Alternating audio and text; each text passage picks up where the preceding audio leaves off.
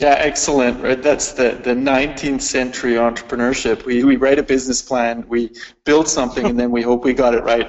Today, we're moving into different in different directions. So that's okay. that's great. So I think uh, the, the regarding business plans, I think uh, I, have uh, heard your uh, sort of uh, um, you know, um, um, strat chats and podcasts around business plans, and I can't agree with it more. I think it's a highly misused tool. And I think where we also see, uh, to add on top of probably what you mentioned, um, you know, we walk into companies all the time and ask them, okay, do you have a, um, is there a business case for this innovation? What have you actually done to validate if this idea has legs? And 95% uh, of the time, someone would bring out a business plan and uh, you know show us um, he, we had a plan for the whole new product.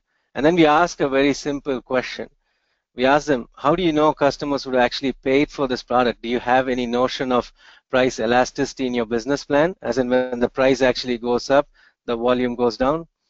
Uh, and then there's a blank stare, right? So these business plans are always built with all kinds of assumptions uh, to the point where it's just a simple self-fulfilling prophecy and tells an innovator what they want to hear.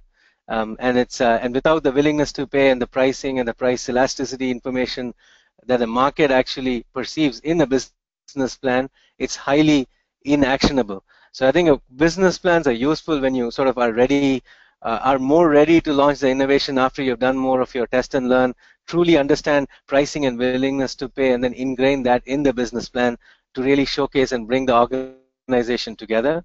But it's a highly misused tool nowadays to justify continued investments and ideas that are honestly crappy.